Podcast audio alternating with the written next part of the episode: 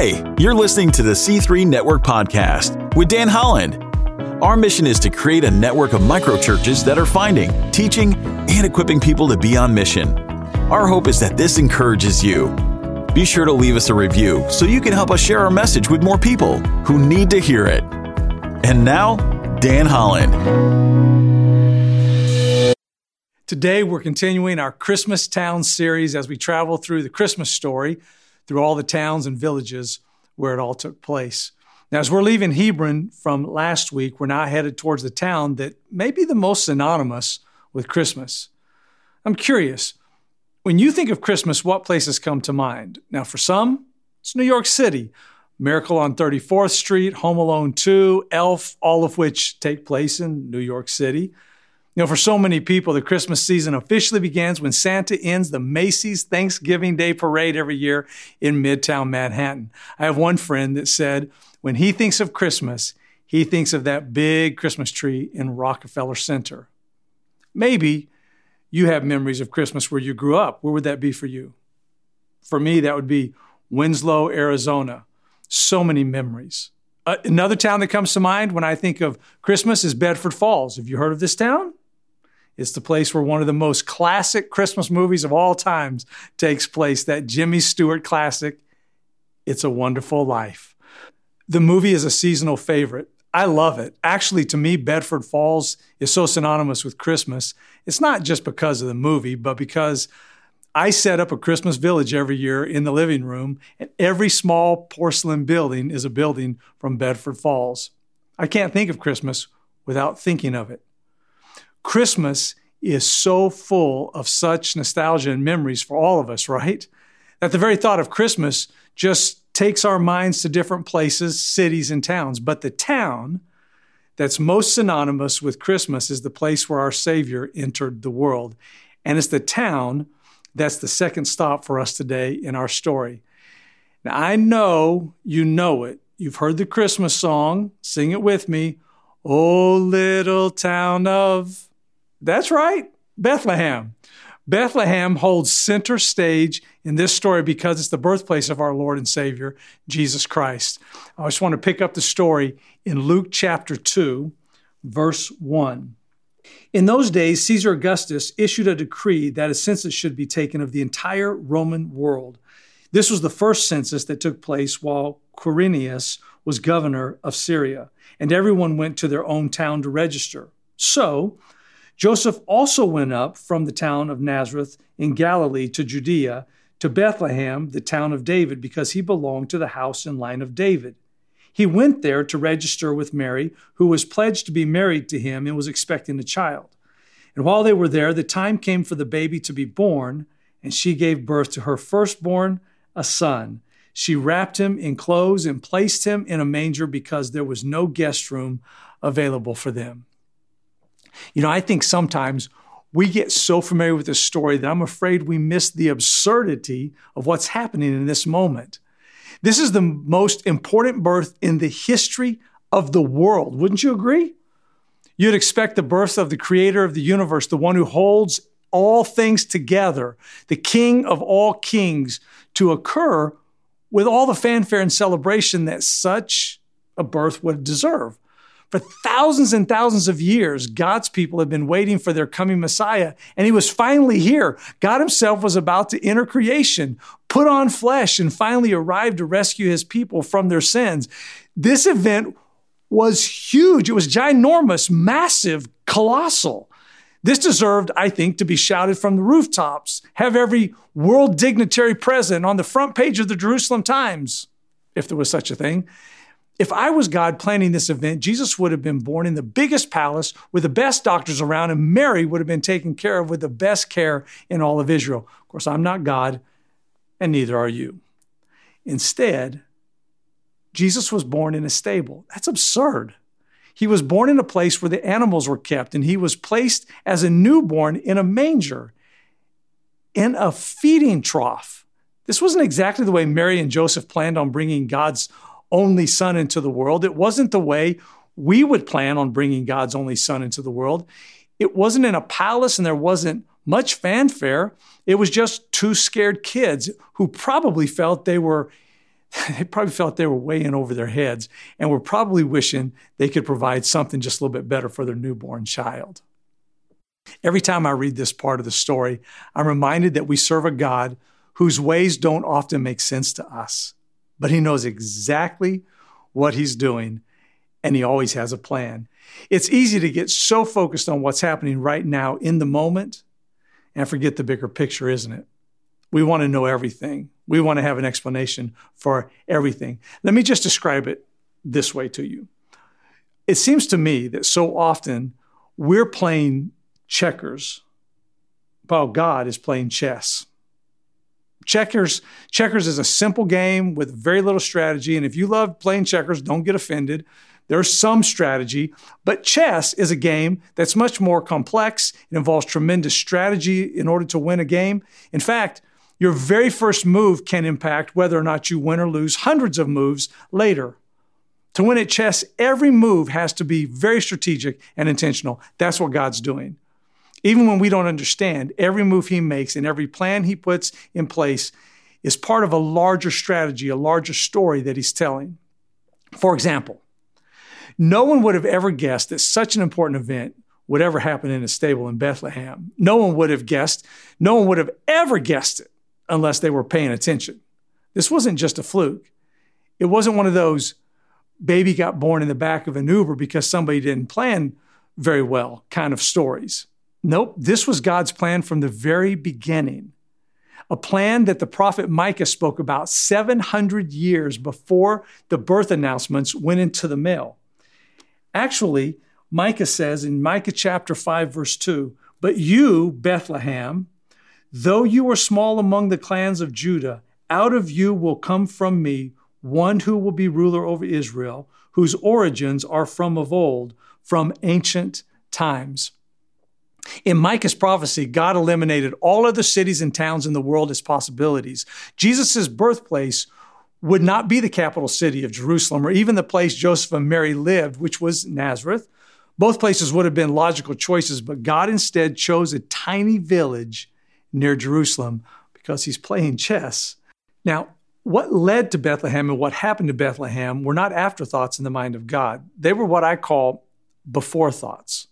In other words, it was all part of his plan. He knew that this was going to be the place where Joseph and Mary would have to be at the time that Jesus was supposed to be born into the world.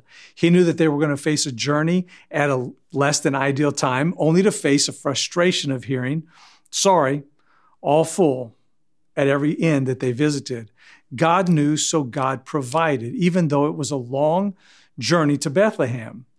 There was going to be a less than ideal birthing room, but God provided, and Joseph and Mary, who were called by God, trusted God to work out the details. And He did. And guess what? You can trust God to do the same in your life. Why? Because He knows you. He's known you before you were a twinkle in the eye of your mother and father. Listen to the words that we read from Jeremiah 1 5. Now, before I read these, to be faithful to the context, these words are spoken specifically about the prophet Jeremiah, but there's no doubt they could just as easily have been spoken about each one of us. Here goes Before I formed you in the womb, I knew you. God knew what he wanted for Jeremiah, and he knows what he desires for us too. And He's working to bring those things about. I think it's safe to say that God cares about you, so much so that He tunes into the most minute detail about you. I think that's the point that Jesus is making whenever He speaks the words in Luke chapter 12. Are not five sparrows sold for two pennies, yet not one of them is forgotten by God? Indeed, the very hairs of your head are all numbered. Don't be afraid, you are worth more than many sparrows. As much as I love and care about my kids, there's not one time that I've taken the time to count the hairs on their heads, but God counts ours. Now, isn't that amazing? Doesn't that make you just want to know more about the one who knows everything there is to know about you? I hope so. More importantly, God hopes so. He so desires a relationship with you, with me, no matter where you've been, no matter what you've done. It's why Jesus, the creator and ruler of the universe, took on the nature of a mere vulnerable ba- baby. And know this God is always working for our good, even when, or I might say, especially when life seems to deliver one sorry, no room for you disappointment after another. You do your best again and again only to hear, sorry, no room for you. So you keep hoping and praying, and again you hear, sorry, no room for you. So what do you do? You do the next right best thing. The apostle Paul reminds us of the truth in Romans 8:28, and we know that in all things God works together for good for those who love him and have been called according to his purpose. Now here's the kicker. Micah prophesied that Jesus would be born in Bethlehem, but that is not why Joseph and Mary went there. They went there because they had to. Period. The Roman government dictated that every person had to return to their hometown for the taking of the census. Everybody from the house of David showed up in Bethlehem. Great. Now, of all times, there's no getting out of it, even if a pregnant woman who was about to give birth to a long anticipated Messiah said she didn't want to go. You see, avoiding the census was like trying to get out of serving jury duty. In other words, no matter how good the excuse is, it's not going to happen. If you've ever tried to get out of jury duty, good luck. Anyway, I have a hunch that this was the last trip Mary wanted to take, but she had no choice in the matter. And if Mary was like every other expectant mother, there's no doubt that her overwhelming desire was to be back home in Nazareth before the baby arrived. Sometimes, though, as life happens, you and I have to do things, not illegal or wrong, but certainly inconvenient. And we think that if we didn't have to, didn't have to do those things, life would be so much better. But that's not how life works for us. And it didn't work out that way for Mary or Joseph either. On that night, so many years ago, in a stable located in that small village, Mary's water broke. And I can imagine when it did, a 20 foot wave of disappointment and fear crashed hard over her and Joseph. But whatever they felt, all was going to be fine because the God who knew this, he knew this was the way life was going to play out for them long before it happened. He was with them. You ever had a moment like this? A moment when life didn't work out the way you thought it was supposed to? A time when you found yourself in a place you never dreamed you would be? Sure, you have. We all have. How many of you are planners? You just love to plan your day and your week, the next 10 years of your life.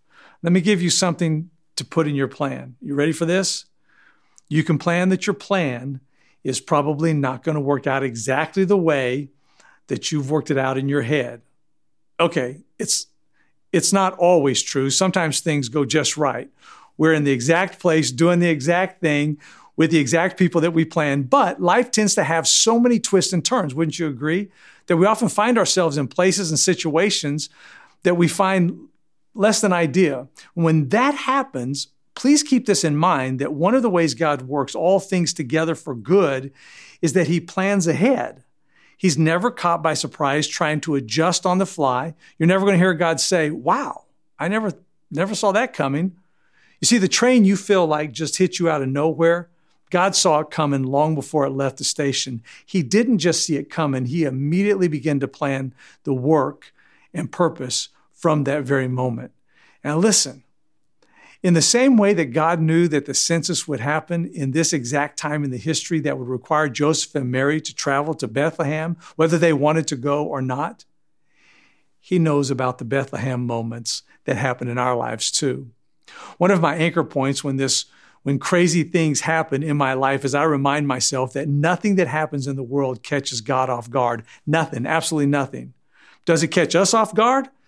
Yeah, Pandemics and election results don't catch God off guard, though. Maybe you lost your job. Didn't surprise God. Maybe you received bad news that you weren't expecting. That didn't surprise him either. It may have surprised you, but it didn't surprise him. I remember once driving down the turnpike here in Florida, and about 15 car lengths in front of me, there's a pickup pulling a trailer, and they've got a bunch of tiles sitting on the front of the trailer. They're loose, they're not strapped down. Of course, I didn't know that. But suddenly the wind began to pick up these tiles and they began to float in front. They just began to float until finally they rose above the, the uh, draft of uh, the air that was flowing over the pickup. And when it did, they flew back they hit the, the highway in front of me and they just began to explode. And it was like I was in an episode of Star Wars or space movie with space to be debris and rocks flying, literally exploding when they hit the pavement. And every time a piece hit the pavement, it exploded again. It was very exciting. It was damage to the front of my truck, the grill, the left side, but I couldn't stop and take care of it. I had this I had this flash of a thought, what do I do? Do I chase the guy down, maybe convert him and then kill him? Chase him and get the license plate number? Probably everyone else around me was doing the same thing. But when traffic is flowing at 70 plus miles per hour, it's not easy to stop. Plus, the guy exited on another toll road, whatever. Life happens. But life happens like that. It happens fast, and sometimes it's later after the fact that we're working through the details and sometimes we're just wondering what happened. And when we realize it, we say, hmm, maybe I can, maybe I can do something about that. For me, it's when I got home, I was telling my wife what happened, and she said, You should call the insurance agent. Her insurance agent said, Sure, file a claim. And I did. And the guy assessed the damage and he wrote a check, and the truck was repaired. But here's my point in telling you that story. Sometimes life is like that. Now, there's no doubt because of the circumstances of life that some of you find yourselves in, it's just inconvenient, if not really difficult. You would really prefer to be somewhere else, doing something else with your life. Today, we've spent time in Bethlehem to be reminded that the best decision we can make in these moments is to do the next right thing that's exactly what Mary and Joseph did. They went to Bethlehem because it was the next right thing for them to do. Doing the right thing, get this, led to prophecy being fulfilled. God will not waste any moment if you'll be open to his work in your life rather than simply bemoaning the fact that life is not what you want it to be. Please don't misunderstand me. I'm not saying that there's no place for grief it is crushing when life doesn't work out the way we plan. Grieving is so important, but there comes a point that we have to begin to look for what God wants to do in and through us in our less than ideal circumstances. There are things God wants you to learn, conversations He's prepared for you to have, impact He desires for you to make right where you are. How can I be so sure? I am sure because every time I visit Bethlehem, I'm reminded that God knows how to get us where we need to be when we need to be there. So, wherever you are today, embrace it. You don't have to like it, but you can embrace the unexpected and trust that God is up to something in your life. He knows how to get you where you need to be to do what He's called you to do. God had to get you where you are in order to take you where He wants you to go. So listen, even when life feels like it's out of control, exploding in front of you, just keep going, just keep moving, and do the next right thing. Because no matter where we find ourselves, in challenging situations, in good situations, God gives us faith to take our next step and do the right thing. Let's pray. Father, thank you for the faith that you give to your people. I pray, Father, you will help us to not be terrified, to not be afraid, but to be faithful. Help us, Father, to be faithful to you in all things, and may you be glorified. In the name of Jesus, we pray. Amen. Thanks for tuning in. If you like this podcast, we post a new episode each week, so be sure to subscribe and leave us a review so you can help share our message. We'll see you next time.